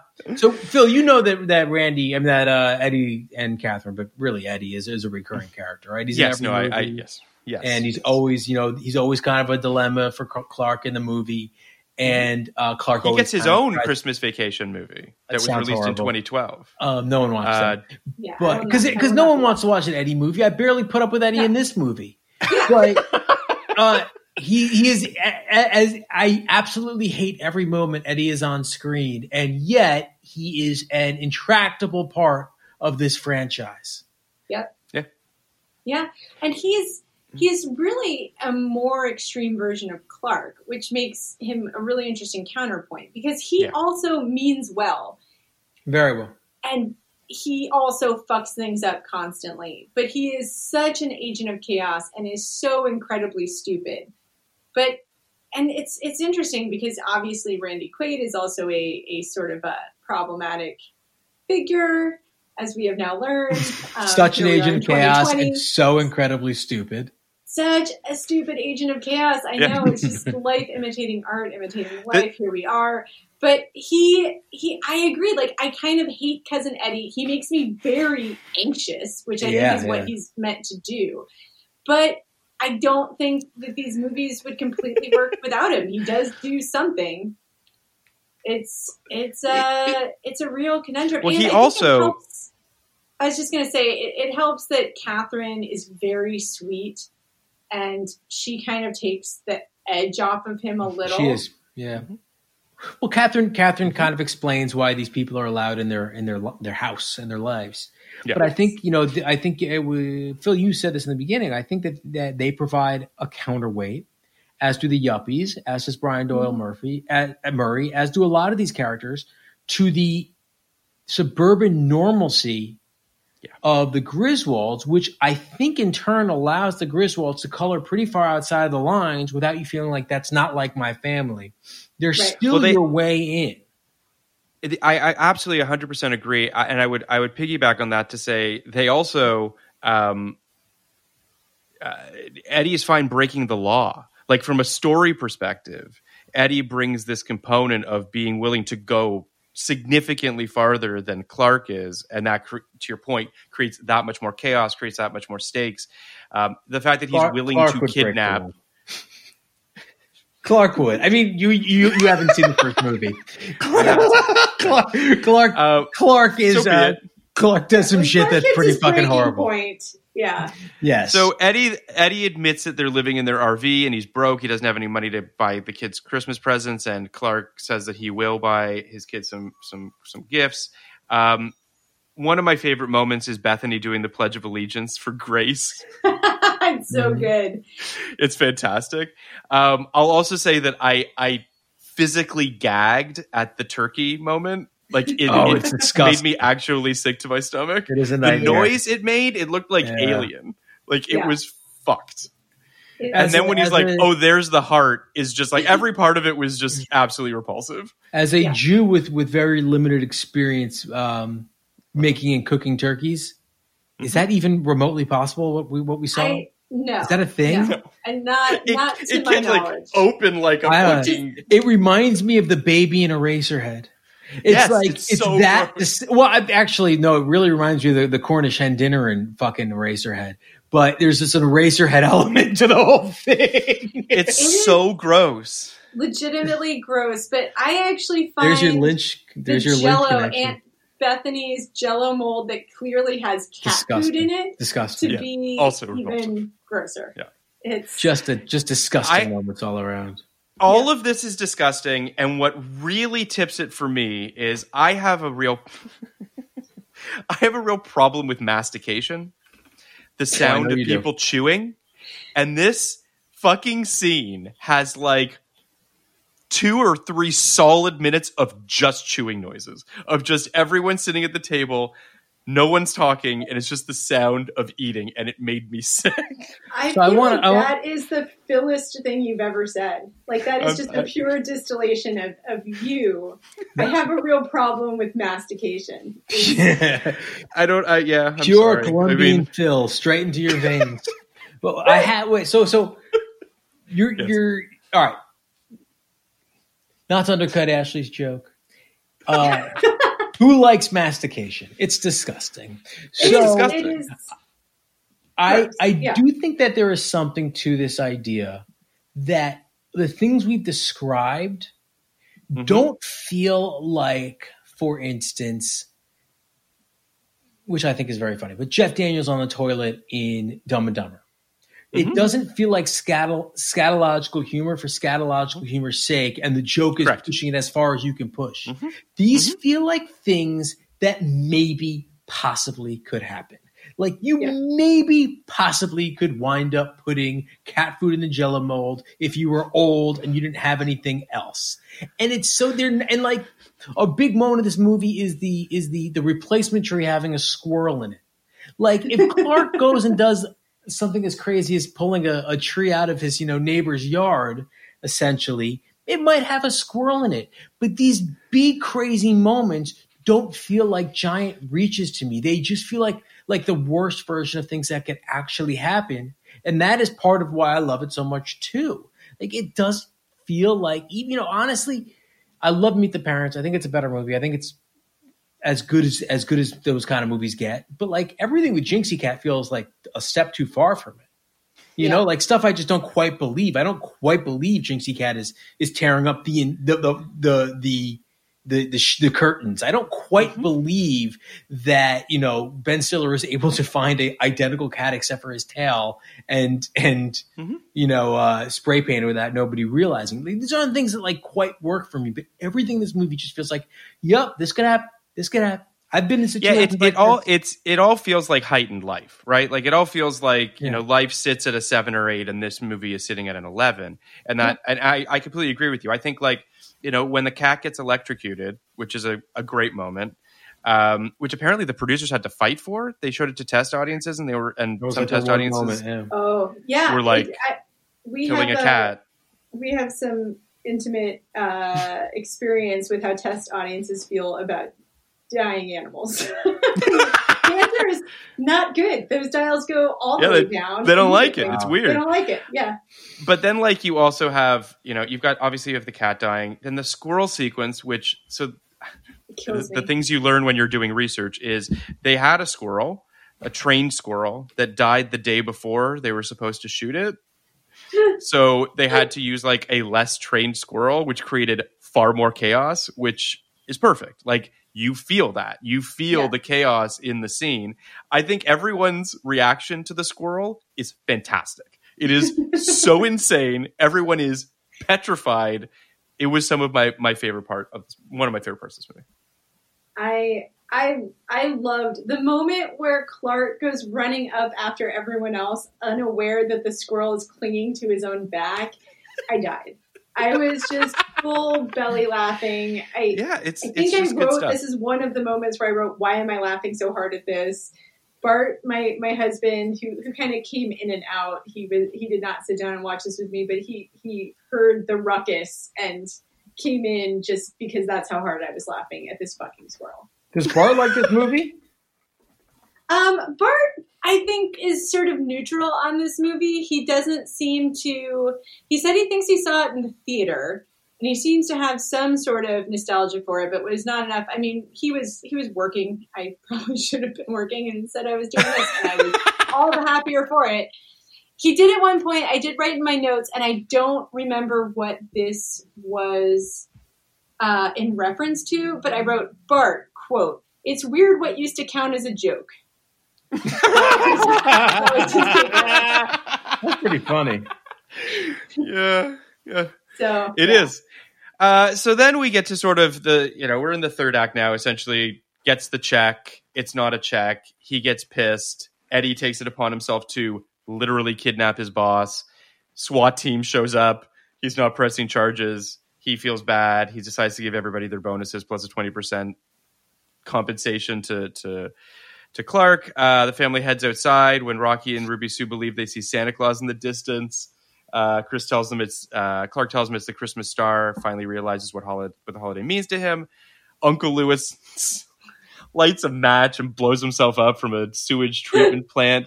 Um, and uh, the explosion sends a Santa la- sleigh decoration flying into the sky. So it looks like Santa is uh, is is crossing uh, the sky, and Bethany starts singing the Star Spangled Banner. Everyone joins in as the flaming decorations fly in the distance. It's kind of a beautiful moment. What a flick. I gotta say, it really is. it's it's it's really something. You know, I as we as we have discussed, this is my first foray into all of this, and I and I went in with pretty low expectations because in general, humor like this doesn't necessarily work for me, but this worked. Uh, it's a really funny movie uh, with a good heart that looks great, and I will absolutely watch the previous two installments and It worked. Vacation. Here, look, it worked for my son as well. This is him after watching the movie. He liked it so much he just starts dancing. So I think he's ready for Christmas. But the only thing that I really am upset about with this movie Yes, is Ashley. What do you think of when you think of the Vacation series? Is there something that just jumps to your head? I mean, aside from first thing you think of is Clark Griswold. hmm yes. So that that's what I was missing, Clark. No, what, what, No, I, that's why I'm like I'm, I'm trying to think of what would be sort of most emblematic, like what is missing from the other movies in this one. the, the other movies have it. This movie doesn't. As soon as you say it, I'm going to be like, oh, Holiday yeah, Road. obviously. Oh my god, right? Holiday. We almost. I think they did. Um, so our '90s cover band. We did do. We occasionally get requested at. We have a friend who does these um, film fests. He calls he just calls them fests. There's always a theme. So he's done Kurt Fest with Kurt Russell. Um, he's done Hanksgiving, which was Tom Hanks. And then the idea is that over a course of day, he, he picks a place where he can have at least five rooms. So there'll be a TV in each of the rooms. It's really fun. And so there's um, and then he does themed foods. It's such an undertaking. I don't know how he does it. That's really But so cool. he'll pick like 15 Kurt Russell movies, and then five of them are for the appetizer round, five for the entree round, five for dessert. And then he makes a themed food for each movie that applies in some way, shape, or form to the movie. And then the rules are you can't take food out of that room. So Who- if who- you who does want to this? eat, uh, it's our friend Brian Strang, and they're so great. Can I? And Can I then- get 1999 one. He did a I really- 99 one. I can't believe He you did didn't invite me to 99 that one. But can I get invited to that? Yeah, I no, want to go to the next time in- Thanksgiving. yeah, Thanksgiving is great. Kurt Fest is the original, and he actually got for like Escape from New York. He got rattlesnake meat, and so that he does these crazy Wow. things, and it's it's it's just incredible. It's such a it's such a fun experience, and so he has asked our when he did 1995 Fest, and then he did 89 Fest, and he asked um, our band to play intermission.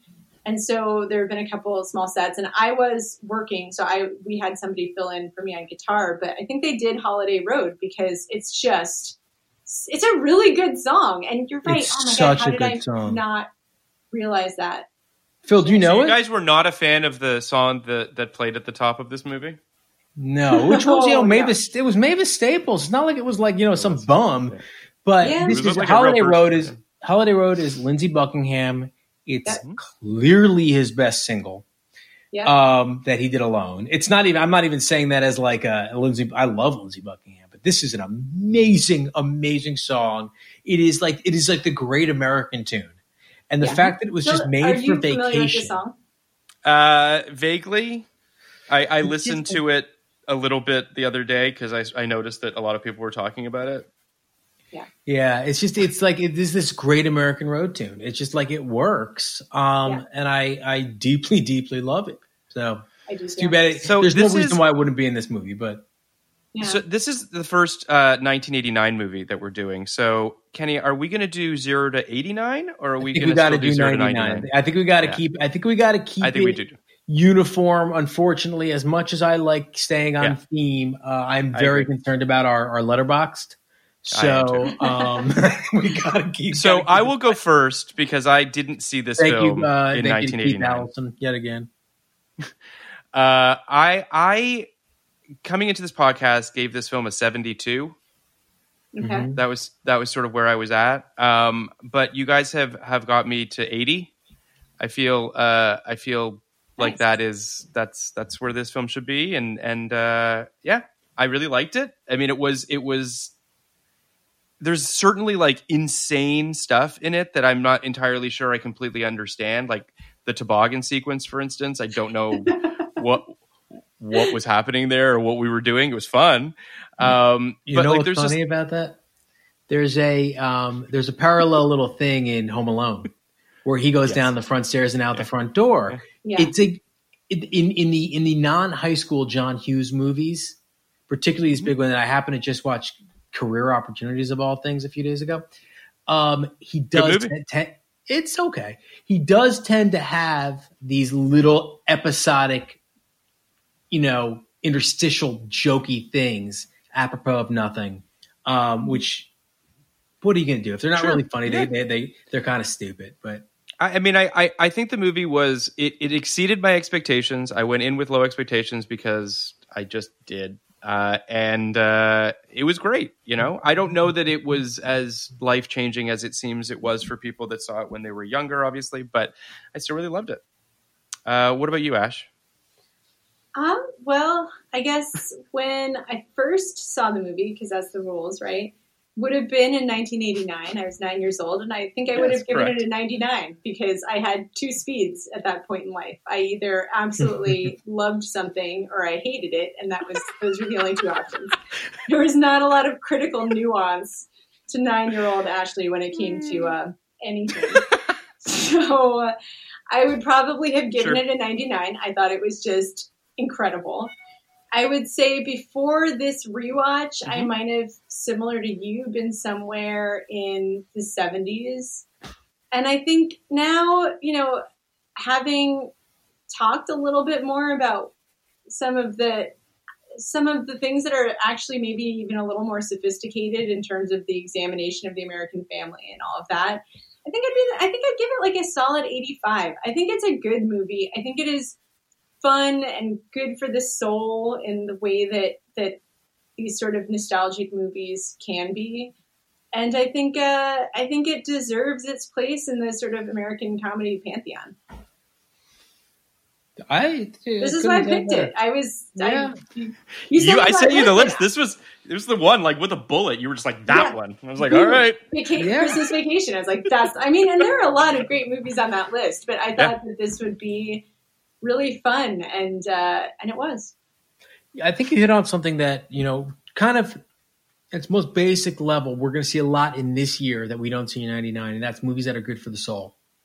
That's what this feels like. Um, and that is probably why I like it so much. Now, I came into this, you know, a little nervous um, because in ni- I I saw this in theater 99. Um, it was a, just a revelation. Eighty nine. Sorry, 89. It was a revelation. It was one of the greatest experience. I'd give it a 95. Um, I clearly had a little more critical eye than you did, Ashley. But um, I'd, go, I'd go 90. I go 95 back in 89 and 95 throughout my life. Right, watching it with my kids, not during Christmas, without my parents, with with whom I normally watch it, and my sister. Uh, I, I I I was at an 80 after seeing it two nights ago. And I'm going to bump it up. I said 10 points. I don't think I can go quite to a 90. I just don't think it's there. But I'm going to go to 89. And Nice. 89 for 89. I did not mean that, but here we go. Let's start. If, if I'm not going to be on theme with the scale, I'll be on theme with my rating. And um, and I'm, I'm very happy that we started with this movie. There there is a Yeah. nice little Yeah. distillation of 89 in this film. I think, particularly in its star. Another thing we're going to see that we that we don't see in 99 are stars that went away. Yep. And Yeah. uh, and Chevy, for the most part, stopped being a movie star after Yep. 1990. Beverly Beverly D'Angelo, very unfortunately, never really ascended to movie stardom. So, Mm-hmm. and you know, Randy Quaid certainly went away too. So, Yeah. I think that that's an interesting little part. Yeah, of he left the planet, as well. it seems. left the planet. That's right. Well, well, I mean, he shot up Left into the you know, the whole of a of, of an invading spaceship, but I think that was the end of it. Yeah, it's true. Wait, Uh, I, yeah. I have a question um, that Phil, you will be unable to answer, but maybe someday. But so this is a question for Kenny, which is I'd be curious to hear you rank the vacation movies. Oh, sure. Um, shit. Well, I, I, before this podcast, I definitely would have gone Christmas, regular, Vegas, Euro. Um, after the podcast, I, I, I, so I'd still do it the same way, but I'd want to rewatch the other ones because my before the podcast, I would have thought that was, you know, that that that it was insurmountable getting above Christmas Vacation. It was so clearly the best to me, but I do think that there's a little daylight now that maybe a Vacation or a Vegas can sneak in there. I I really love those movies. Um, Yeah. Euro, my parents always loved Euro. It, it just hit them right. It never really worked Yeah. for me the same way. It. I feel the same way. I, all I know definitively that European Vacation would be in the four spot for me. Yeah. like that is my least favorite of all of them. And then it's a little tricky. I think I would almost have to. I think I'd almost have to put Vegas first, just because it's it's got a special place in my heart. I'm I'm aware that it probably you know it's building on everything that came before. I don't know that you can fully appreciate it if you haven't seen the other movies. Um, I think that as as a movie that kind of picked up an, a sort of fading or aging franchise, it did a really great job. I think it's got some really funny stuff in it. And yeah, you know, it's like the other three are a real horse race for me. You know, like European Vacation just didn't work for me in the same way. And then the other three are, are really tight. But I think I would maybe have to go Vegas, va- original vacation, Christmas, European vacation, having just Ve- rewatched this. Vegas to me has the you know the hands down funniest sequence in any of the movies. It's so broad. It is so unlike the movies. But when Which he one? go when he goes in to the the the, The alternate casino. The low rent casino is the It is- funniest gag in any of these It movies. is. it is I so remember perfect. crying, I crying. Will he? dying. What? Phil, he, Dying. he he loses all of his money in the in the legit casino, and he finds this like shitty casino off Cousin Eddie takes him oh, to. Oh, cousin Eddie takes him. Cousin are- Eddie these are my him to what? It's essentially like the you know if you drive to Vegas, there's a what is it, Primm, and there's Primm and those, like, kind of Henderson sh- and Yeah, yeah, Yeah. yeah. and there's the it's yeah. these like shitty off, uh, low rent, janky, off off brand casinos where you know the stakes are low and and they just satirize it so perfectly. They're literally playing guess which hand or pick a number between pick a number. The pick a number dealer is the best so one note actor of all time. Oh, Yes. and they're playing war. They like it's It's just so- so it's good. so fucking funny. It is Pick a number. so Seven, three. Good. okay, so I have I have a question for you guys. Um, Yeah. What is your favorite Chevy Chase movie? Since we're doing this, Ooh. Fletch. Probably Fletch. It's just the purest Chevy Chase. Yeah. not And- Fletch and Lives. and- No, no. The original Fletch. I think it's got to be that. All yeah. right, I, I was just curious. Fletch has that thing that happened in the 80s every so often where Fletch operates as a really strong surf noir, a really strong Right. LA noir. If you took Right. all the jokes out, it still works really, really well. Like the, the, the basic plotting of this movie is so Mm-hmm. good. And Fletch, the character, is he's not a detective. I mean, he's an investigative No. journalist, but he is such a clever detective in Yeah. this movie while also being hilariously funny in like the Vince Vaughn vein. Like he is the smartest person in every room, lies his way into every situation, lies again and again and again. Like there is some like insensitive stuff in there, no question about it. Um, Yeah. but Right. you kind of have to take take that with you know the the time period. But like that and like the the first uh, Beverly Hills Cop both have that like and Lethal Weapon so funny and also just works based on like the the genre it's playing within. But Yeah. Fletch is the best. I will watch- Those I are will things watch Fletch, Fletch. is the best. Yeah. But um, well, Ashley, thank you for for coming on. Um, Thanks this for was having me. this was a blast. Um, I look forward to our our Sex in the City episode forthcoming, which we'll figure out and we'll do that because I'm I'm super excited about that. What what season is it? It's season, Season two. Um, Two. I'm gonna thank I'm gonna text. season one. No, no, no, no. Uh, I'm going to text you when we're done here um, with some No, no, no. episodes, and you can tell me whichever one you want to do.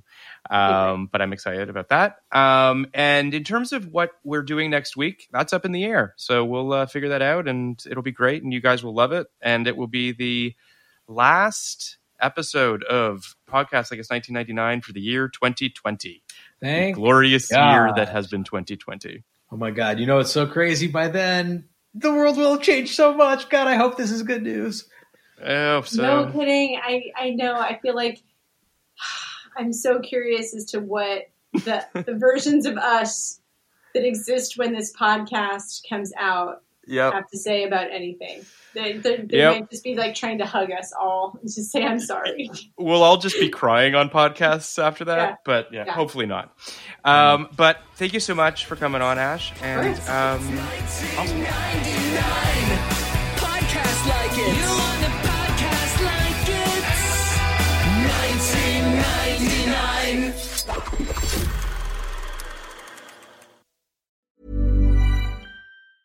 Planning for your next trip? Elevate your travel style with Quince. Quince has all the jet setting essentials you'll want for your next getaway, like European linen, premium luggage options, buttery soft Italian leather bags, and so much more. And it's all priced at 50 to 80% less than similar brands. Plus, Quince only works with factories that use safe and ethical manufacturing practices. Pack your bags with high-quality essentials you'll be wearing for vacations to come with Quince. Go to quince.com slash trip for free shipping and 365-day returns. Hold up. What was that? Boring. No flavor. That was as bad as those leftovers you ate all week. Keke Palmer here, and it's time to say hello to something fresh and guilt-free. Hello Fresh. Jazz up dinner with pecan-crusted chicken or garlic butter shrimp scampi. Now that's music to my mouth. Hello Fresh. Let's get this dinner party started. Discover all the delicious possibilities at hellofresh.com. Even when we're on a budget, we still deserve nice things.